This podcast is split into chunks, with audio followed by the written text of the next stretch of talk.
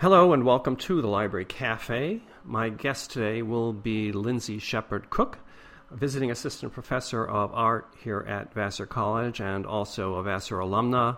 Lindsay is here for a return visit to the Library Cafe and to cap off our final show this spring uh, to talk about her translation of Notre Dame Cathedral Nine Centuries of History, authored by Dany Sandron, professor of art and architecture at the Sorbonne in Paris, and co authored by our late colleague in the art department here, Andrew Tallon, whom Lindsay studied with before she went off to Columbia to work with Stephen Murray to complete her own doctorate in medieval architecture. The publication originally came out in French, but it's now out in an English edition thanks to Lindsay from the Pennsylvania State University Press. And Lindsay is talking with us by telephone today since we're all holed up with the pandemic outside. Hello, Lindsay. Hello, Tom. Great to be with you. I wanted to talk before we get into the book, just to talk about your background and the history of your relationship with medieval architecture. I'm a medievalist myself, of course, and it's always seemed to me that the academy, a bit like a cathedral, is something of a medieval institution in itself. It's a world, in other words, to a great extent based on apprenticeship, which is manifested in fellowships and direct influence in the imparting of learning and expertise.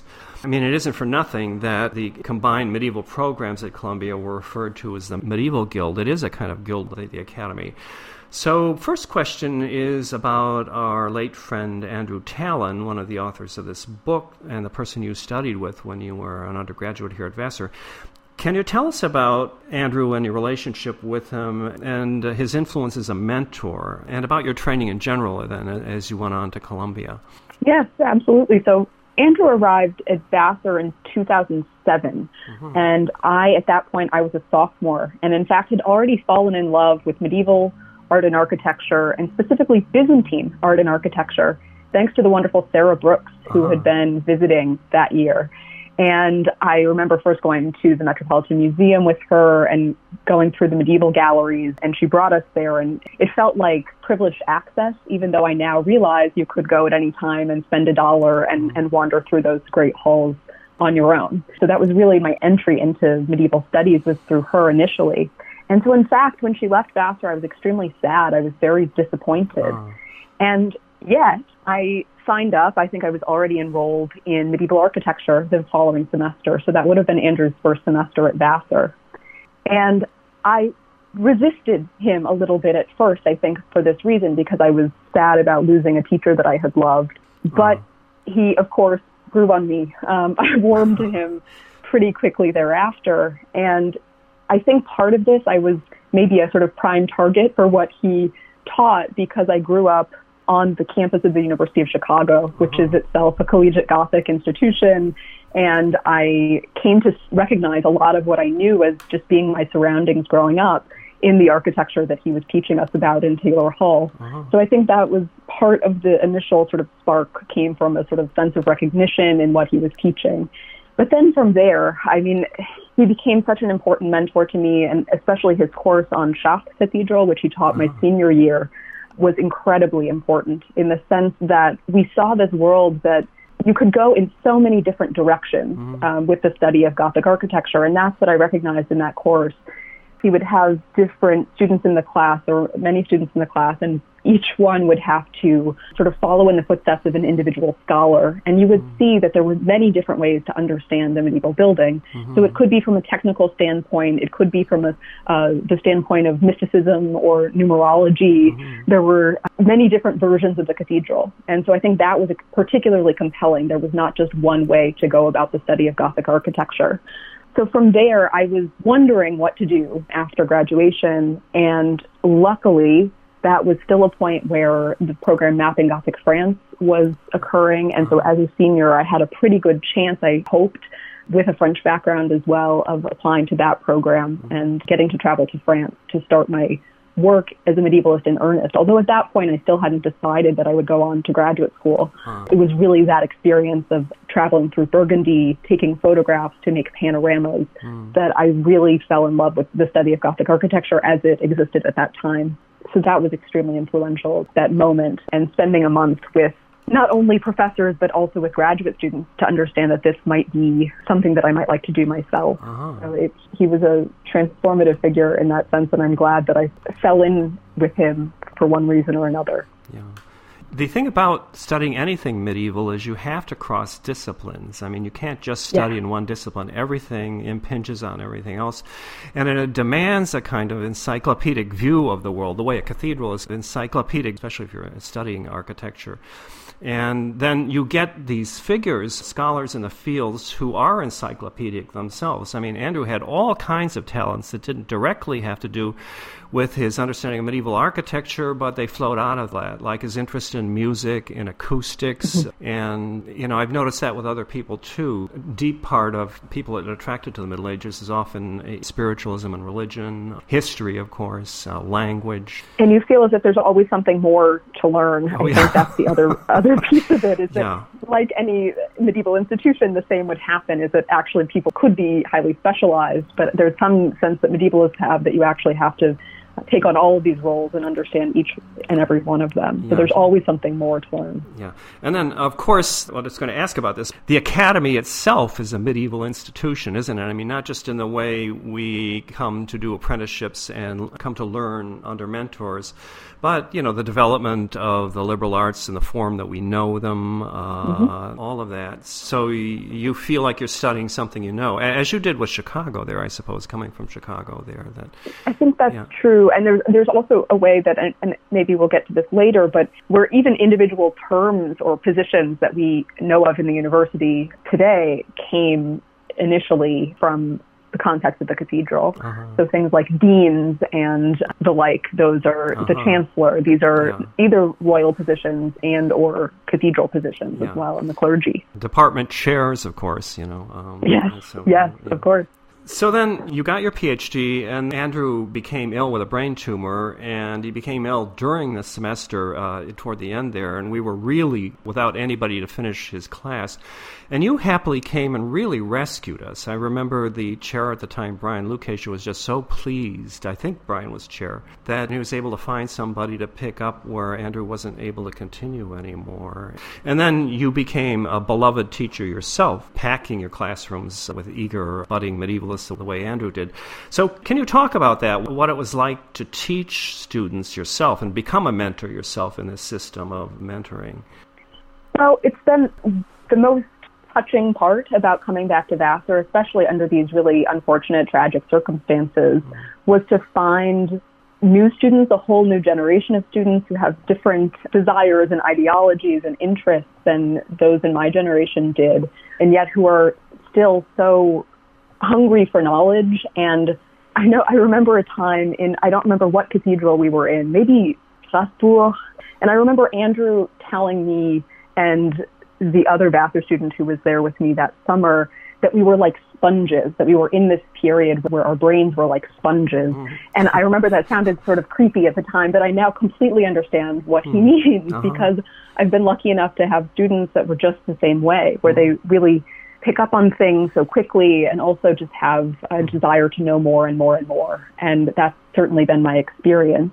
It's been great to not only encounter seniors on their way out and figuring out what they're trying to do with their lives, but also I've particularly enjoyed teaching in Art 105 and 106 uh-huh. and encountering lots of first year students and also first year students who will probably go on to study art history, but also um, seniors who have never taken an art history course before and uh-huh. that this is something that they've thought was important enough to do before they left, you know, uh-huh. ran out the doors into the rest of their lives. So I've really enjoyed all parts of that, seeing different students at different stages of their academic development and sort of personal and social development as well. So it's been a real pleasure. So, uh, how did you get to Notre Dame? And hmm. can you talk a bit about that? And also the Mapping Gothic France project, which is a big part of what Andrew was interested in for a long, long time. Um, and me too. Yeah. um, I'd say my own work with Notre Dame actually began through Mapping Gothic France uh-huh. in 2011.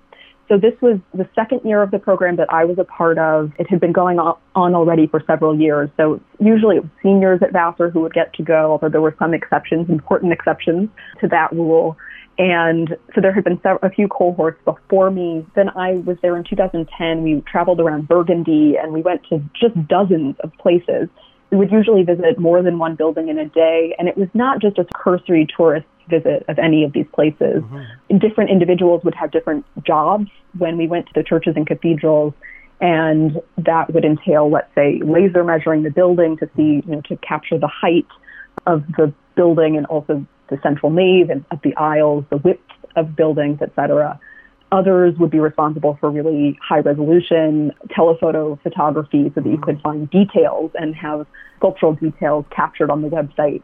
And I was responsible with my fellow Vassar student, Ani Kojabasheva, we were responsible for the panorama photography uh-huh. in Burgundy. Uh-huh. And so that was again, a really formative moment. But it was not until the following year. At that point, I had already been accepted to Columbia, so I knew it would be continuing with my studies in medieval architecture. And that happened to be the year that we went to Paris. Mm-hmm. So it was in the Ile-de-France and including Paris. Most of the time, as I said, we would travel to multiple sites in a day, but this was a real exception going to Notre Dame. Mm. So we actually spent a full day in the cathedral climbing up and down the western towers. We climbed into the tribune. We were um, along the buttresses mm. outside um, with the buttresses overhead and looking out with Paris sort of unfolding in every direction around mm. us. But again, it wasn't just a moment of awe um, at this position of the cathedral in the city, although that was an important piece of it. It was also to start to really understand this structure in a new way. From the vantage point in the tribunes, for instance, you could see differences in the masonry, for instance, in the vaults, where you could start to get a sense for which parts of this building were actually built in the Middle Ages mm-hmm. and which parts were transformed dramatically in the 19th century. Uh-huh. And so I do remember that moment, and certainly with Andrew's encouragement of, you know, which which of these things is not like the other. Mm-hmm. And so trying to starting to get a real archaeological understanding of the structure at that time. So that was a part of the spark of that summer. But there was another important piece of it for me, which was visiting smaller churches on the periphery of Paris, mm-hmm.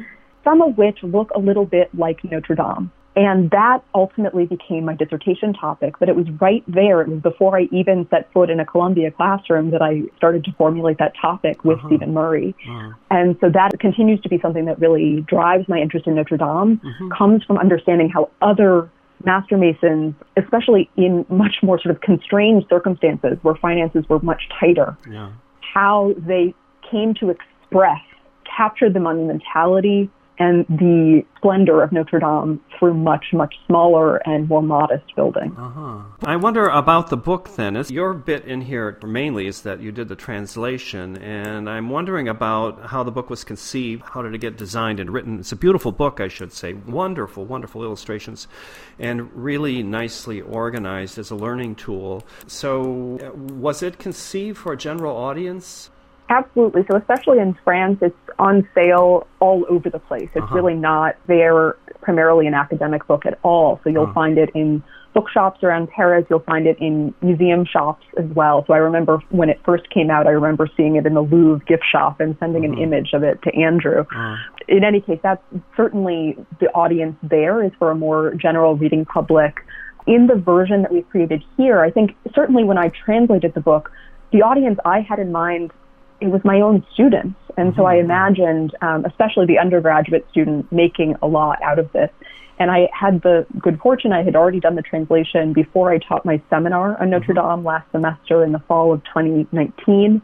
And so I was able to use the text that, you know, was still at that point, it was in the proof stage. Uh-huh. I got to use the text with my students and I was really happy to see that it worked in that setting, mm-hmm. um, that they really were able to absorb a lot of this material, which is otherwise, I mean, in other presentations and certainly in other languages, because you have to read many languages to really understand these kinds of buildings, to be able to, through an English text, capture the essence of this building is mm-hmm. really says something about its quality. So it certainly is effective in that sense. So I hope that not only undergraduate students, but also graduate students who don't have French uh-huh. and the non-specialist in general. So if you're an art historian who isn't a specialist on Gothic architecture, this will still have a place. But it is a synthesis. It's providing new information in some senses, but largely this material is available elsewhere, but is now packaged in a very particularly readable way. Yeah. That's the idea of it. Yeah, book. a lot of visual information in it that you absorb as soon as you start paging through it. Even if you don't read the text, honestly, you can see how the building progresses over the centuries really nicely. I mean, it's really wonderfully illustrated. And, and, this is a key contribution to the book as well is the illustrations themselves. Uh-huh. So underneath every single illustration, I think what you're talking about mostly are the hypothetical reconstructions, uh-huh. historical reconstructions. Yeah. And those are created, it was, they were made by an illustrator who used as the basis underneath all of the sort of textures that do look like the building as we would think about it in space. Mm-hmm. Underneath all of that is a cloud of data. So the 2010 laser scan that Andrew commissioned, uh-huh. that is at the heart of all of those reconstructions. Uh-huh. So there's a way, there's a kind of ambivalence about the, of the, about these images because on the one hand they're very accurate and uh-huh. do give you a sense of the way the building actually is on the ground today. And on the other hand, they're also trying to recreate parts of the building that are they're irretrievably lost in some sense. Yeah. Uh, because as the building has changed, we do lose evidence for earlier states of the building. Yeah. Well, that's great, though. I mean, it gives you a conceptual idea of the building uh, that you can't see anymore. Exactly. Yeah, yeah. And it is then, interestingly, in this case, the images are part of a scholarship that is showing you something new about the building, right? And they're researched, uh, researched from the building itself and the scans that were done, but also, I, I think, researched otherwise. Certainly, and yeah. through um, archaeological evidence, historical evidence. We have it's sort of piecing together together everything that we know at this point about the building. Uh-huh. Of course, it's still the viewpoint of the two authors, so there are differing views out there about certain choices that are made in these reconstructions. But ultimately, that's the way historians have to operate. So your overall schema here is chronological. You know, you go through the years starting in 1163, which is a good starting date, although there were buildings on the site before then, including certainly a basilica.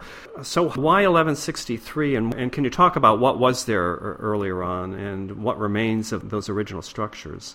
1163. In my version of this book, all of the hypothetical reconstructions would have said circa, circa yeah, okay. 1163, okay. circa 1177, etc.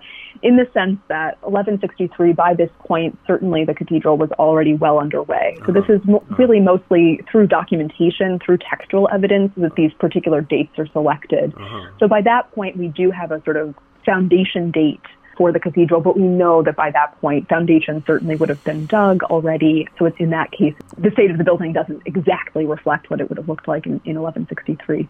But okay, if this is the kind of customary starting point, in 1163, you would have had the idea of the building already really would have been conceived by that point by a master mason whose name we don't know mm-hmm. at that point and it would have replaced the new Gothic building would have been on a scale much, much grander than the building that preceded it. So especially the basilica that you were talking about, mm-hmm. that would have been positioned west of the current building that we now know, mm-hmm. and it would have been much smaller, of mm-hmm. course. So this is really a building on a much grander scale and also essentially consolidating lots of smaller edifices that once dotted this whole complex mm-hmm. and instead making this building, the cathedral, the central structure those smaller churches weren't actually destroyed. So some of them did survive for a long period of time, including a baptistry next to the cathedral. But it changed the relationship of basilica to those smaller structures for mm-hmm. sure in terms of the sort of architectural makeup of the cathedral complex. Yeah. Was one of the uh, the tympana on one of the older buildings transported wholesale into the new cathedral? Did I get that That's right? That's right. So yeah. there's a, a, bit of a question about that mid 12th century sculpture, but uh-huh. you can still find it on the uh, St. Anne portal, the uh-huh. south portal yeah. of the western frontispiece. And there's a question in the sense that was it actually installed on the previous building? Was it created and then never installed? Uh-huh. But the, the idea in this book, at least as it's presented, is it's probably from the previous basilica, which would have been completed, that mm-hmm. it would have adorned the previous basilica and was then transferred almost in a way of sort of activating or legitimizing the new cathedral in a certain way. There's particular iconography, especially on the tympanum of that particular portal. Yeah. It seems to suggest that it was a very meaningful choice to have transported it from uh-huh. the old building to the new, if that is in fact what happened. Uh-huh. Church institutions, uh, especially in Paris, they're places of worship, of course, and places also of political in- influence in this case because the French crown is associated with the cathedral. But they're also places of learning, big times. So I wonder, does that influence the building program of Notre Dame in its early conception? I mean, you have a place where the liberal arts are being formulated. And you have tremendous strides in various disciplines, uh, especially in Paris, like the development of what we know of Western logic and mathematics. And uh, so I, I, wonder if the fact that cathedrals are places of learning, and actually they're places where schools develop, you know, the cathedral schools, mm-hmm. uh, precursors to the university, if that is somehow part of what is causing this structure to look and function the way it does. It's interesting. It's hard. It's sort of hard to say if there is a, a sort of one-to-one relationship between the, that particular function that the building had to serve and a particular architectural space in the cathedral proper it had to serve not only that function, but as you say, many other administrative liturgical functions. And so part of the beauty of this building is that it's able to perform all of those functions all at once. And so you do have compartmentalized spaces. You have, for instance, the tribunes that are sort of separated out from the building. You have in the tower um, upper chapels, which also could have served as additional spaces. Mm-hmm. So you have lots of nooks and crannies that are really fully finished uh, spaces where certainly all of these activities would have taken place. Mm-hmm. In addition to the fact that they could have taken place also in sort of side buildings in the canon's cloister, for instance, in the bishop's palace or near the bishop's palace, there were still other buildings outside the cathedral proper mm-hmm. that could have served some of those functions as well. And then, in terms of the curriculum, there must be an influence of the quadrivium, I'm thinking, on what the master mason and, uh, and other people working on the materials, say, of the, of the cathedral and the shape of the cathedral, the mathematics that go into it. There must have been some kind of correspondence there. I mean, part of what makes the cathedral what it is has to do with its acoustical properties, also harmony, right? And obviously, these people are well educated. Um, mm-hmm. So, I you know I just wonder about the connection. But I guess you know you just all you can do is speculate. It's true. I mean, certainly dynamic geometry is uh-huh. key to the underlying plan of the building, especially um, in terms of the materials that are used. Of course, I mean it makes a certain amount of sense that stone becomes so important mm-hmm. and is so visible in the structure of the building. Whereas on the other hand, something like iron, which is actually used in the structure of the building, but it's hidden mm-hmm. away yeah. because it would have had associations more um, along the lines of, you know, with Vulcan and, yeah. and Vulcan's forge. Uh, yeah. So I think that's absolutely true that stone, which would have been more associated with, well, Peter, after all, having those kinds of close and important spiritual associations would have also had an impact on the structure itself. Uh-huh. So, how does a building actually get planned and executed? I mean, who, who does what and, and what kind of organization? I mean, we just had an interview, one of the last interviews I conducted was with Nick Adams on uh, SOM, and, you know, he talked about for a modern skyscraper, all the groups of people with supervision of different kinds that go into making, you know, a modern building of any size, and there must have been something like this here. So, do we know? I mean, we know there was a master mason, but, you know, mm-hmm. were there teams of people? People who worked on certain materials. And then, of course, part of this, you have to wonder how was the building paid for? Well, I would say, if anything, the book particularly stresses the importance of the bishop as mm-hmm. a sort of overall, you know, a dominant administrator. Mm-hmm. And especially it makes quite a bit of Maurice de Sully, so the sort of founding bishop, founding figure here, who launched the project. But I would say also, and this isn't as present in the book, although it is to some extent the chapter is certainly discussed, I would say the bishop did not act alone. And, and this certainly fits in with what Nick was describing about SOM. Mm-hmm. So additional clerical and lay administrators worked with the master mason and with artisans. So you were talking about sort of did they have specialized skills? Mm-hmm. Absolutely. Yeah. Um, there were artisans working in many different media and they would work together then to realize the cathedral. So this is ultimately has to be a collaboration. So as much as any individual might have their own self-interest, ultimately you had to get it together on one uh, in one way or another in order to bring this all together.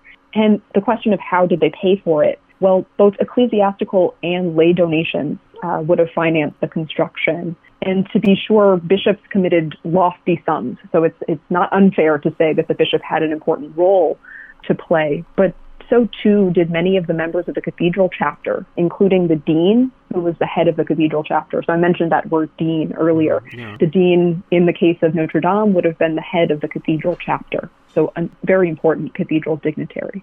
So there's an organization in the clergy, I mean, apart from the organization Mm-hmm. that you would need to build a cathedral. And that's part of what the cathedral's about here, especially early on, isn't it? You have a group of canons. Um, so can you talk about that a little bit, just how the church is organized within the cathedral?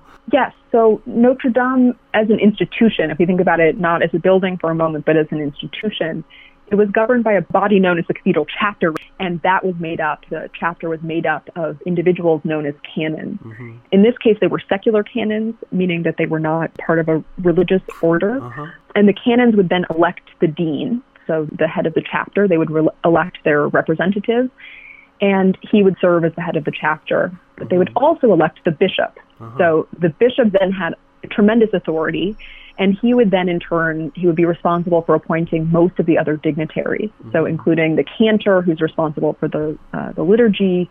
The archdeacons, who were largely responsible for paying visits to surrounding parishes all over the Ile-de-France, and another administrator known as the chancellor. So again, some of those titles should sound familiar. Some, you know, the, Yeah. I know the University of Illinois, where uh, Chicago, where I'm from, is headed by a chancellor. Um, this is certainly the case at, at many public institutions. So some of these things may sound familiar, even to modern ears. Yeah. So there's a hierarchy then, right? Uh, as there is in any university, you know, a hierarchy within the clergy. And so the question is, is that expressed in any way in the building? I mean, there are, are there more important, say, places to sit, you know, uh, for more important people, or um, is, is power Absolutely, reflected yeah. in some way here? I'd say that's where it is. It's in the choir that you uh-huh. find this more than anywhere else. Yeah. And the medieval choir stalls don't survive at Notre Dame of Paris. They were changed later on in later uh-huh. centuries. Mm-hmm. But we do have an image, a wonderful 17th century image of the medieval version of the choir stalls. Uh-huh. And there you can see, as is the case of some other choir stalls that do remain, like the ones at Amiens Cathedral, for instance, mm-hmm. there would have been two rows, basically two levels of choir stalls. And those that were higher, and, and really just by a couple of steps, we're talking about a really negligible height difference. Yeah. But the ones that were just a little bit more elevated than, than the others would have been for uh, members of, for instance, all of these dignitaries I was just talking about. Mm-hmm. They would have sat in those stalls and not the ones lower down. So there was a sense that that's one of the ways that the hierarchy was expressed through the architecture of the choir. So we start out in 1163, and then another benchmark here is 1177, and I wonder mm-hmm. what's happened by 1177. And I also wonder about the way the building is taking shape here. I mean, are there models that the master architect's using at all for the forms that are, are being invented here to some extent? Mm-hmm. Is the building actually very innovative at this juncture? Do we know anything about these architects? Right. By 1177, a textual source, so again, it's a, it's a text that we we point to uh-huh. to come up with that date. It suggests that the whole east end of the building, which is known as the chevet, uh-huh. was complete, was virtually complete, except for the stone vault up above. So this might sound a little bit strange. You know, you say it was almost complete except for the, Except for the thing roof, that yeah. encloses the space, right? A big if, but. And from the outside, though, what that means is that the east end would have looked completely finished uh-huh. because the wooden roof was already in place. So uh-huh. this is something that uh-huh. hints at the fact that these two elements are independent of one another. Yeah. So the wooden roof would have already been built, and then eventually they would have added the, the stone vaults down vaulting, below. Exactly. So the building certainly also, there's a, a sort of series of references that are being made here. And it looked to some contemporary buildings in France. There was a way that it was trying to sort of outpace other buildings in other places. So we might think of buildings like Senlis or Sens cathedrals, which were predecessors in that way. Although tellingly, Notre Dame of Paris surpasses both of them in height. So this is also that period of Gothic uh-huh. architecture where there does seem to be a sort of quest for height and competition, rivalry between different places. And the building also, in addition to looking to its neighbors, was also looking farther afield and looking farther back in time as uh-huh. well. So, for instance, like St. Peter's in Rome, Notre Dame has a five aisled plan, which is actually not found in every single cathedral put up at this time. So, it does seem to be an intentional choice in that way. And also, it supports at the arcade level in the choir especially, they're historicizing columns. So they would have looked kind of classical. And even though, of course, they don't quite follow the canonical orders, we can't say completely that they're Corinthian columns. But that is definitely the reference, the historical reference that seems to be made by the choice of choosing a sort of columnar shape uh-huh. instead uh-huh. of, let's say, a compound pier. Oh, interesting. Are there influences from other cultures here? I think this is out of left field, but I often mm-hmm. wondered this, say, Islamic influences or um, Byzantine influences. Of course, it yeah. seems pretty clear that the point, the use of the pointed arch, the fact that it, especially because of when it emerges in France, especially in uh-huh. Western Europe in general, it does seem to be really deeply connected certainly to Islam. And uh-huh. so that seems to be exactly where it comes from. Uh-huh, um, and so you're right to draw that connection, uh-huh. um, particularly in this in this very period. It's uh-huh. exactly it's spot on. Interesting. So then, say we skip ahead a few years. So the building's been going up for half a century by 1208, another benchmark. The choir's up, the transepts are up, and things are moving along. And I think the building's actually being used, the choir is anyway. So, what do we have here at this point? I mean, um, uh, what sort of liturgy is taking place, I guess, and and and the artistic Sorry, program too. I just just wondered about that along with the uh, liturgy. So at this point, a wall was actually constructed, a sort of provisional wall was constructed to enclose the, the choir so mm-hmm. that it mm-hmm. could be used for the liturgy and dedicated to the liturgy. And so, of course, it never, the liturgy never stopped, right? Yeah. So even at a point when they would have been having to still use the old building, having to use uh, this building as it was being put up to, you can imagine that the liturgy would have continued. So there is a sense of sort of an uninterrupted chain of the liturgy, but on the other hand, at this point, moving into this, this grand new structure. Mm-hmm. Interestingly, people who were maybe the most closely connected to the liturgy were not really on board, or at least one very famous example who's not on board uh-huh. with this dramatic new uh-huh. campaign. So that is, I'm thinking of Peter the Chanter, uh-huh. and he, it's a, it's a kind of classic argument that we might think back to the sort of Cistercian versus Benedictine mm-hmm. dispute of earlier times, in the sense that he says, why aren't we spending more of our finances on charity mm-hmm. rather than this monumental building campaign?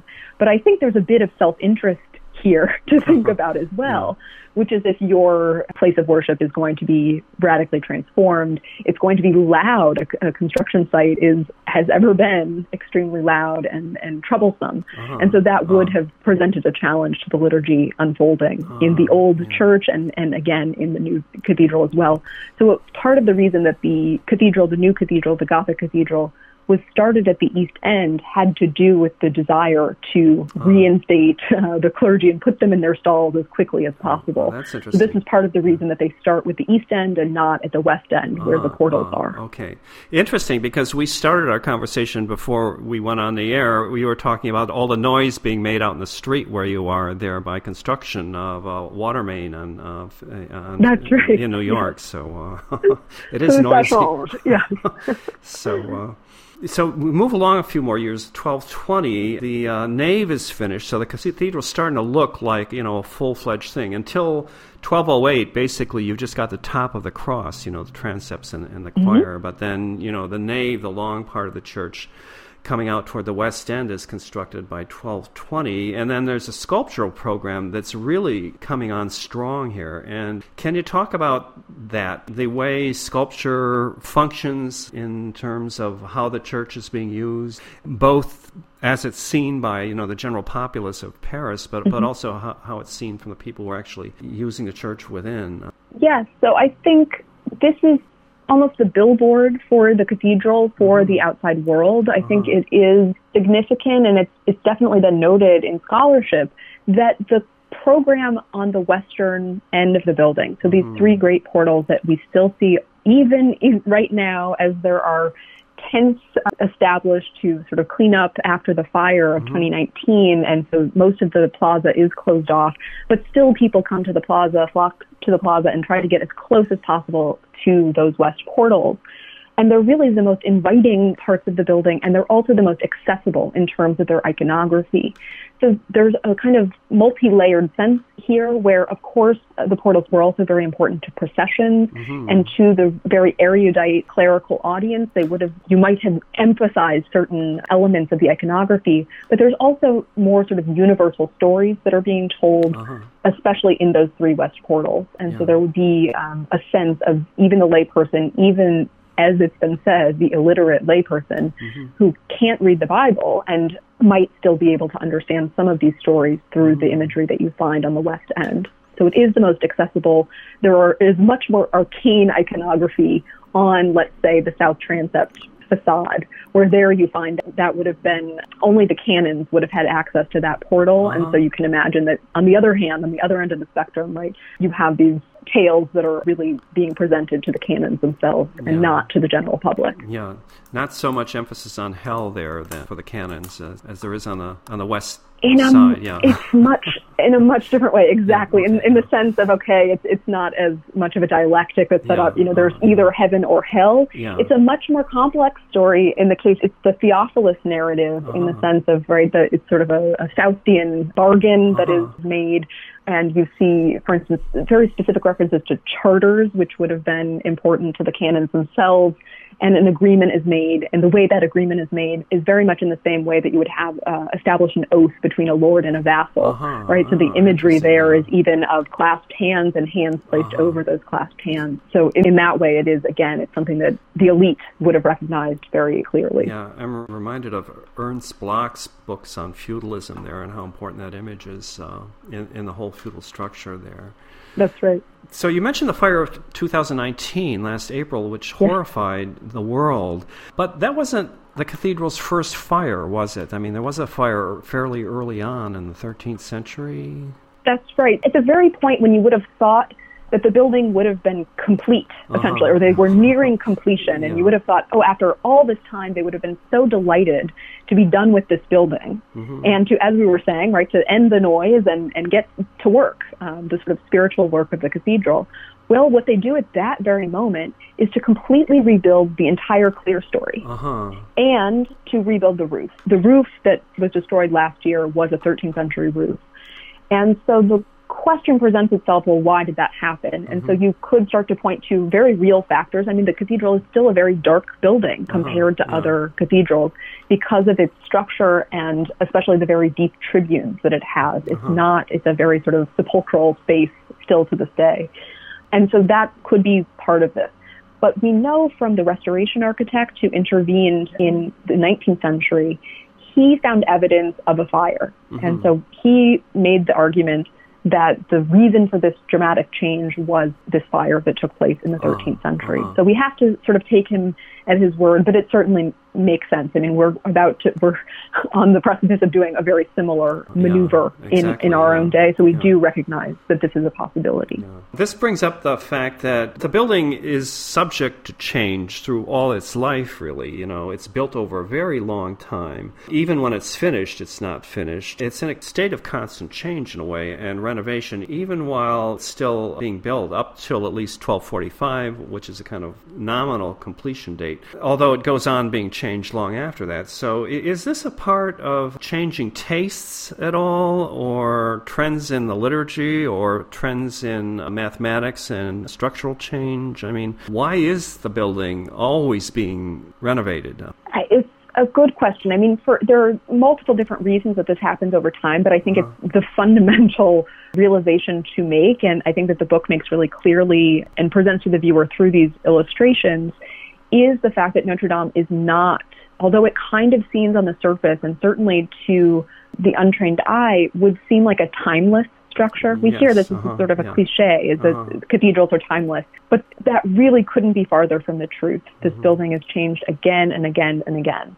Part of the reason I think it appears timeless is because one master mason working after the next is in some ways trying to make whatever they add to the building harmonize to fit in with what's already there. Mm-hmm. So there is a sense of decorum when it comes to construction from one generation to the next. but there will be in some cases radical stylistic change. And that's what's usually, I mean, at least easiest for the architectural historian or the student of yeah. architectural history to notice, or those kinds of radical changes in tracery, for yeah. instance, in the building. And so this was often to keep up with, we talked about sort of the spirit of competition that uh-huh. led to the initial design.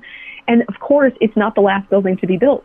So as, let's say, the Sainte Chapelle is constructed Ooh. across the Ile de la Cité, mm-hmm. what do you have to do? Well, you have to add massive new transept facades um, mm-hmm. to either side of the building, of the cathedral. Now, of course, that also takes place in a part of the building that it seems like there's some structural concern in that particular area.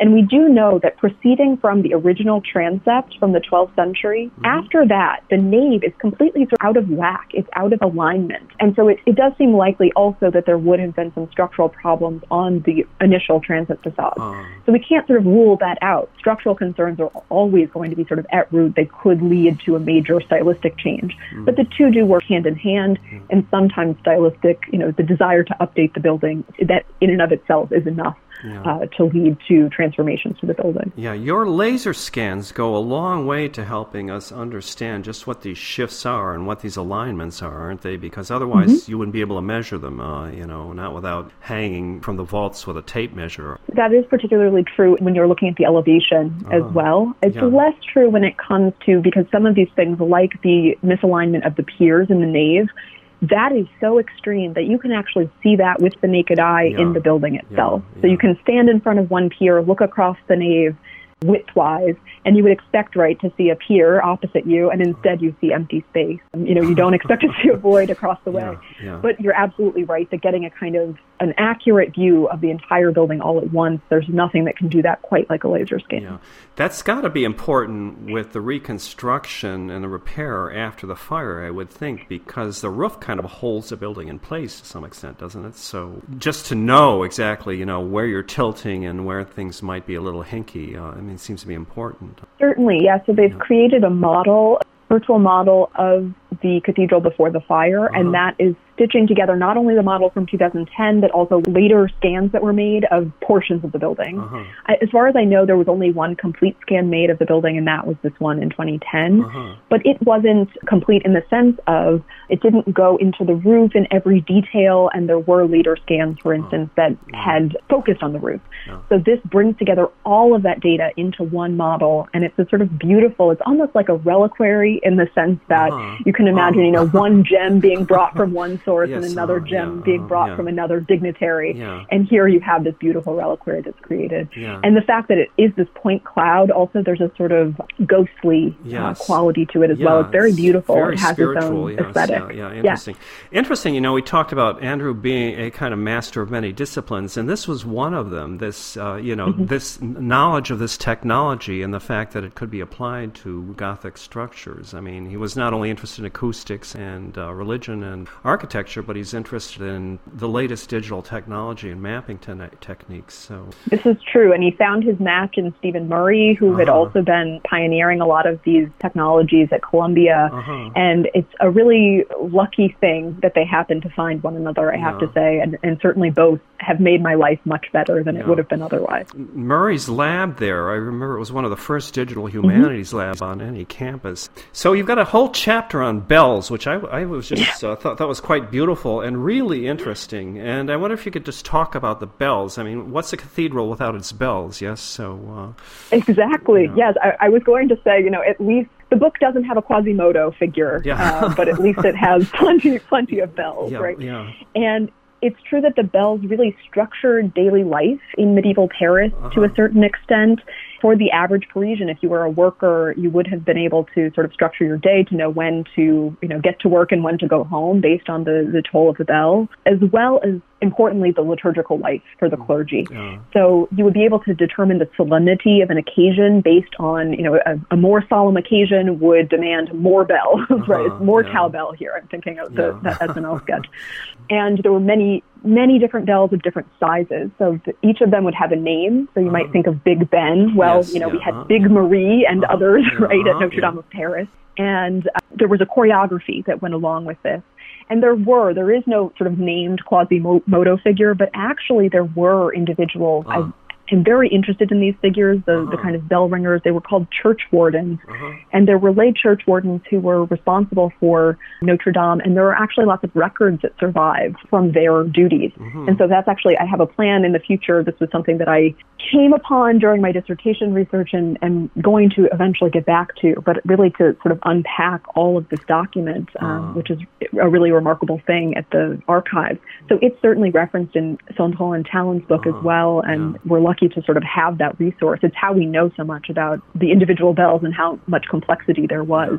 And of course, bells still do survive at the cathedral, but they're mostly from later periods, uh-huh. not these same medieval bells. Yeah. Although often refounded, so in some cases the material may still be the same, but uh-huh. but they're made bigger and better yeah. um, in later generations. Yeah, quite a technology making a bell, wasn't it? They were made Absolutely. on site, right? So. Mm-hmm. Uh, and then these figures, these bell ringers, some of them are rather shady figures, from what I can gather. Yeah, you know, so interesting people, but uh, well, and they had access to the building as well. Uh-huh, so I mean, that certainly would have been a concern if ever yeah. there was, as there sometimes was. You know, um, would yeah. be robbers and things. They yeah. could at least be blamed. Uh, they could at least be the scapegoat. Oh, okay yeah, poor Quasimodo. So, yeah. can, can, you talk about then also, apart from the bells, of course, what would a, a cathedral be without its relics and all the liturgy that surrounds a relic? So, can you talk about processions, relics, that kind of life that exudes out of the cathedral into Paris? Yes. So, the cathedral possessed many important relics, including the relics of Saint Marcel, who protected Paris from a dragon of all things oh. back in the old times. Yes, and he was a bishop of Paris and became almost the sort of guiding figure, the model, the sort of archetype for the later bishops of Paris. And so you find, for instance, a Trumeau figure in the west portals. You find one of these Trumeau figures depicts Saint Marcel. Wow. And so his remains were in the building, and he, there was a great shrine that contained the remains of Saint Marcel. And that would have been in, involved in many processions that also would have traveled to other neighboring and in some cases sort of rival institutions like the Church of Saint Genevieve, the Abbey Church of Saint Genevieve, which itself had, you know, Saint Genevieve, the patron saint of Paris, her relics were there, and so that they would be brought together with the relics of Saint Marcel. There were also important, more sort of universal relics at Notre Dame of Paris, including a relic of the True Cross, mm-hmm. which that predates by about 100 years the passion relics that Louis IX mm-hmm. then acquired. Uh-huh. And so it would have been at that point a, very, a particularly important relic, and it was diminished somewhat in importance with the arrival of the crown of thorns and uh-huh. the other passion relics uh-huh. that arrived in the 13th century. So these certainly would have structured the liturgical life inside the cathedral, but as you say, also through processions would have brought the cathedral to the public in many ways in grand, elaborate, but also very, as we were talking about earlier, hierarchical processions uh-huh. as well. So we have for instance, festival views where you can see the exact order of the clergy from not only the cathedral but also other religious institutions around the city, uh-huh. in addition to this hierarchy of which shrine gets to go 1st uh-huh. what what yeah. comes before what. So for those who are interested in the British monarchy and its pageantry, there was a lot more of this, of course, uh-huh. in medieval Paris than there is today. These relics are sources of actual power, aren't they? I mean, when Louis acquires the crown of thorns, it allows him to create a nation state. I remember learning that medieval history 101, and in a sense, he's able to accrue all kinds of glory to himself in mm-hmm. doing mm-hmm. this. So, uh, and then there are people buried in the cathedral, right? There are tombs. Absolutely, and this is something that may come as a bit of a surprise because so few of these effigies survived. So they were really mostly cleared out, either in before the revolution or in the revolutionary period and after that. And so they would have really lined the walls and the, been embedded into the floors as mm-hmm. well. Yeah. And many canons, we, we have a lot of records of this because there were drawings produced around 1700 of a lot of these tombs. I've become very interested in those. And we see, much as the sort of one master mason would respond to another, we see also there's a real continuity when it comes to the structure of all of these tombs. Mm-hmm. So you might have two tombs that were designed hundreds of years apart where actually stylistically there have been many changes over that the course of that uh, time. When it comes to these tombs, there's a clear sense that one person is trying to present an uninterrupted line back to earlier their predecessors, in some cases their family members who had been uh-huh. canons before them. Yeah. So there's a real sense of continuity when yeah. it comes to the visuals of those tombs, yeah. which seems really sort of remarkable and unusual in this period of art history, let's say. Yeah, they're a mechanism for establishing lineage, for one thing. The side chapels, I want to ask you about those where there are often tombs. Uh, and, you know, they're a common feature of cathedrals. If you go into New York and take a stroll through St. John the Divine, as you look to the side, you see many chapels, and you can have a Mass in any one of these chapels. You don't have to have it in the central part of the church in the choir or the nave. Does it have anything to do with this cult of the dead that's developed? Absolutely. So that's yeah. exactly it. As chantry masses are set up, that's uh-huh. um, exactly the period when you have the addition of these chapels in the 13th century and then also effigies placed uh-huh. in them too. Yeah. So there were certain dignitaries, the bishop, and anyone from the royal household who was in one way or another attached to the cathedral could be buried in the choir proper, so the actual liturgical choir where the choir stalls were placed. But everyone else clearly because we have basically maps that tell us where individual tombs were. Everybody else was not allowed to be in that space. So you needed to find space elsewhere that also wasn't sort of underfoot. Mm-hmm. And this is also why chapels are, in terms of the kind of architectural space that's created in the building, that's mm-hmm. part of the reason that you need these side chapels as opposed to just the existing pavement right in the nave, in the ambulatory mm-hmm. places where people would have placed their feet mm-hmm. as they traveled through the building. So the cathedral is a big part of the cultural and political life of Paris and of France itself, and you see this especially. I mean, we know Notre Dame in part because of Quasimodo and, and Hugo's novel mm-hmm. uh, through the Revolution and into the 19th century, when it kind of takes on a new life in the imagination of the ordinary French citizen, uh, partly because of this literature. So, can you talk about the Revolution and the place the mm-hmm. cathedral holds in Revolution, and then what happens in the aftermath in terms of the, the vandalism that takes place, but also all the re- restoration. Yes, yeah, so the revolutionary period is a complicated one at the Cathedral of Paris because there's a sense on the part of the revolutionaries they do want to destroy the symbols of the monarchy. Mm-hmm. Now, well, there are symbols of monarchs mm-hmm. on the Cathedral of Paris, including the Gallery of Kings on yeah. the west front. Uh-huh. So when we see it today, we'll, we'll still see a, a group of statues, very sort of colossal statues of kings on the exterior in a strip on the west end of the building. Those, that's a restoration of the original statues because in that very period, it was believed that these were representations of Capetian kings, mm-hmm. that these were really truly depictions of French kings and they needed to be dispensed with. So this was not just a matter of vandals sort of climbing up to that gallery level and hacking away at these sculptures with hammers. That image has certainly emerged, and there was a lot of propaganda at the time that, that caused that to be the case. Mm-hmm. In fact, it was administrators, right? It was a kind of municipal authority who was charged with dismantling those sculptures. So took them down and then they were just placed sort of left to rot on the plaza in front of the cathedral. And they were, had been turned, you know, really, as you can imagine, of any sort of urban detritus, they become used in the way that urban detritus becomes used as urinals uh-huh, and such. Uh-huh. And eventually they had to be taken away. Now, the amazing thing about these particular symbols, at least, is that a royalist picked some of these pieces up, mm-hmm. gave them essentially a proper burial in a courtyard, yeah. And, and when a bank building was being constructed in the 1970s, these were actually uncovered uh-huh. as if, you know, the remains, yeah. human remains, right, in it, yeah. that you might uncover at a site as you go to build a new building. And so they're now on display in the Musée de Cluny, and you can compare, you know, what they originally looked like with how the restoration architects sort of imagined what they might look like. Mm. But the strange thing about this is, as far as we can tell, when these sculptures were created in the 13th century, they were meant really to represent the Old Testament kings.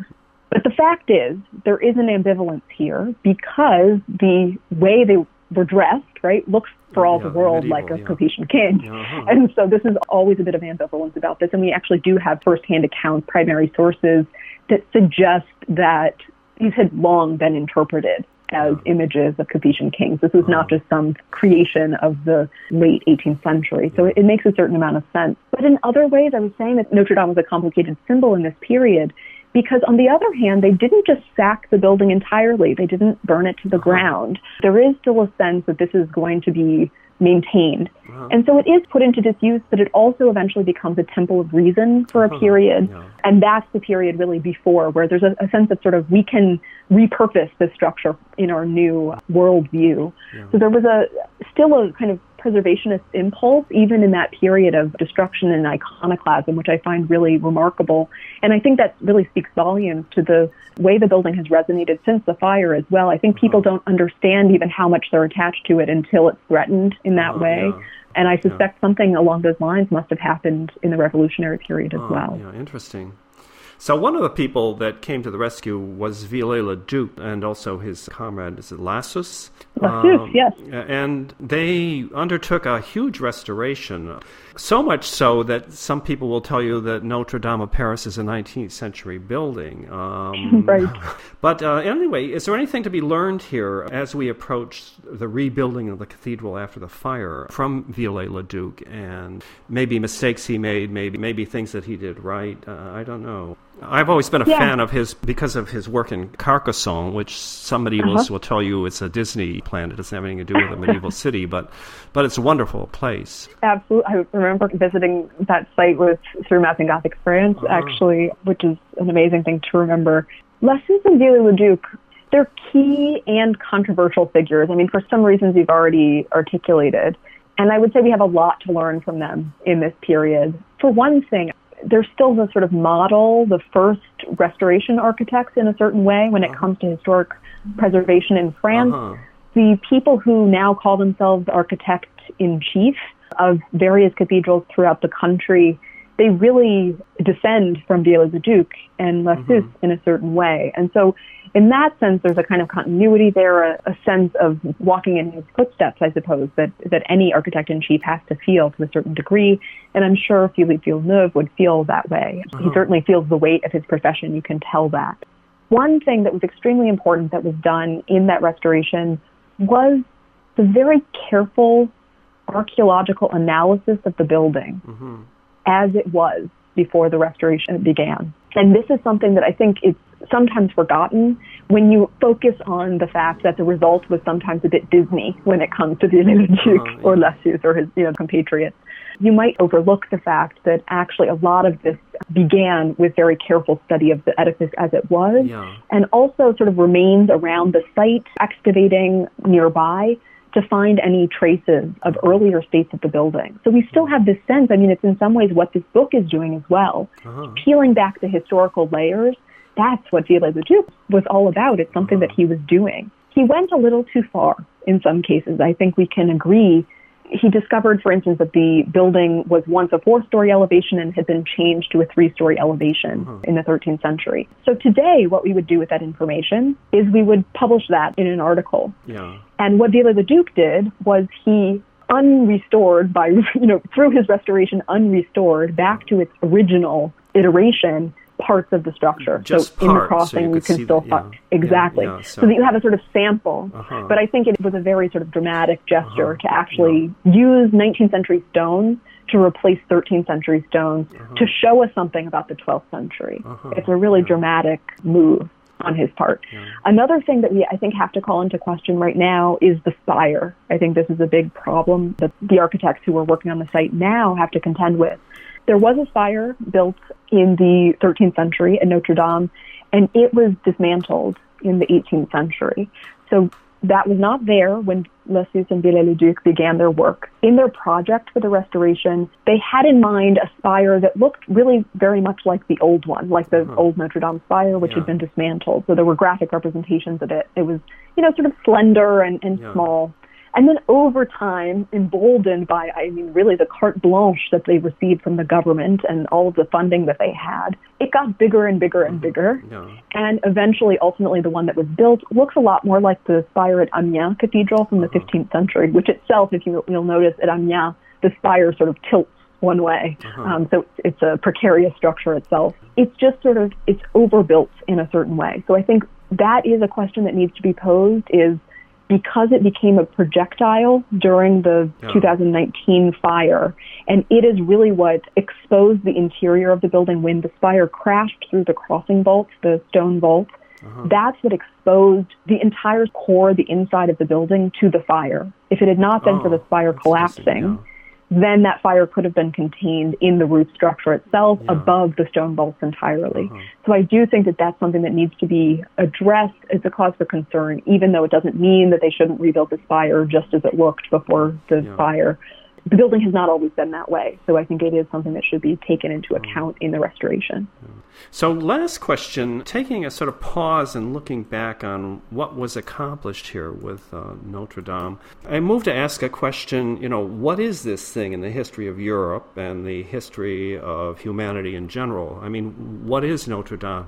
What influence has it had on us through history, either on other structures and works of art, on technologies of building, or on consciousness itself? I mean, do you ask yourself those kinds of questions while you're working here with Gothic architecture? I do. I mean, I mean, I particularly asked this question since the fire because I was really astonished by the response, the emotional uh-huh. response to it.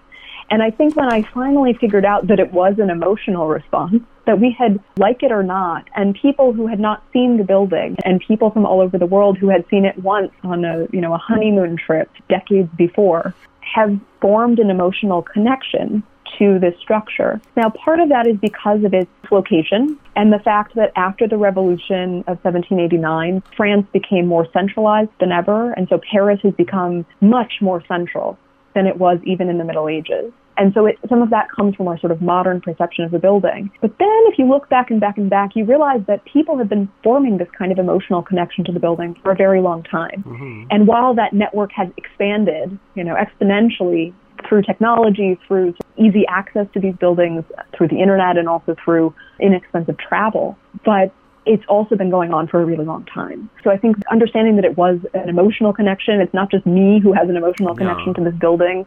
I mean, I have, I would say it's in some ways a kind of like any sacred space, I suppose, but I mean, it's when this fire occurred, for, for instance, I realized that I would have much preferred my own house mm-hmm. to catch fire. And I think many people felt this way then for that to have happened yeah. to this building. Yeah. And it's not just because it's my particular object of study. I study other things too, so it's not just yeah. that.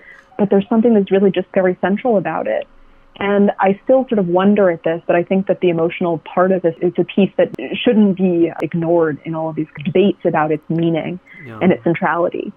So I think to me that's the, the basic thing on a kind of structural level, of course, it's one step along the way. It's bigger, it's grander, it's taller in its moment at a time that France is being formed. Mm-hmm. And so for that reason too, it's, it's extremely important historically. But I think as it goes on, it's also that there's been this sort of continuity of life in this building that is particularly true in Paris because it's really been uninterrupted. Mm-hmm. When you visit other cathedrals, of course, there will still be a cathedral clergy there, and you may still attract a certain number of people, but it does not maintain the kind of everyday life that yeah. tourists allow Notre Dame to still yeah. sort of occupy in consciousness of the world. Yeah. So I think that's really part of it all of the people who make it what it is, that's a really important element here. So, I mean, it's been really heartening also on the other hand. I mean, certainly there's a, a bright side here, which is that scholars have come together in a way I have never seen before since uh-huh. 2019, including uh-huh. people who have not worked on this building for a while or uh-huh. ever in some cases, right? Bringing their, their expertise, even if it comes from a slightly different place, and so not only do you have that, but you also have this historic preservation arm and you have the actual conservators working on site. And just the amount of diligent work that's taking place right now is, is really, really, really exciting to see. Mm. And so I do believe, I mean, I think there's still a big question to be asked about what the building will look like in five or ten years. Uh-huh and there are fights to be had, and it seems like some of those are brewing already. But I have no doubt that it's nice to see that people are really coming together and learning as much as they can from this building, much as Lassus and Viollet-le-Duc did in the 19th century. We'll see uh, what happens. One thing, it did take a long time to build uh, to begin with, of course, and I think it's going to take a long time to repair. So, so we'll have time Indeed. to think about it. Yeah. yeah. So. Okay, so I just want to say thank you very much, Lindsay, for this wonderful talk on Notre Dame Cathedral. The book we've been talking about is Notre Dame Cathedral Nine Centuries of History. authored by Dany Sandron and Andrew Tallon, and translated here by Lindsay Cook, published by Penn State University Press. So, anyway, just want to thank you for coming on the show again, Lindsay, and, and I really enjoyed this. Thanks so much for having me.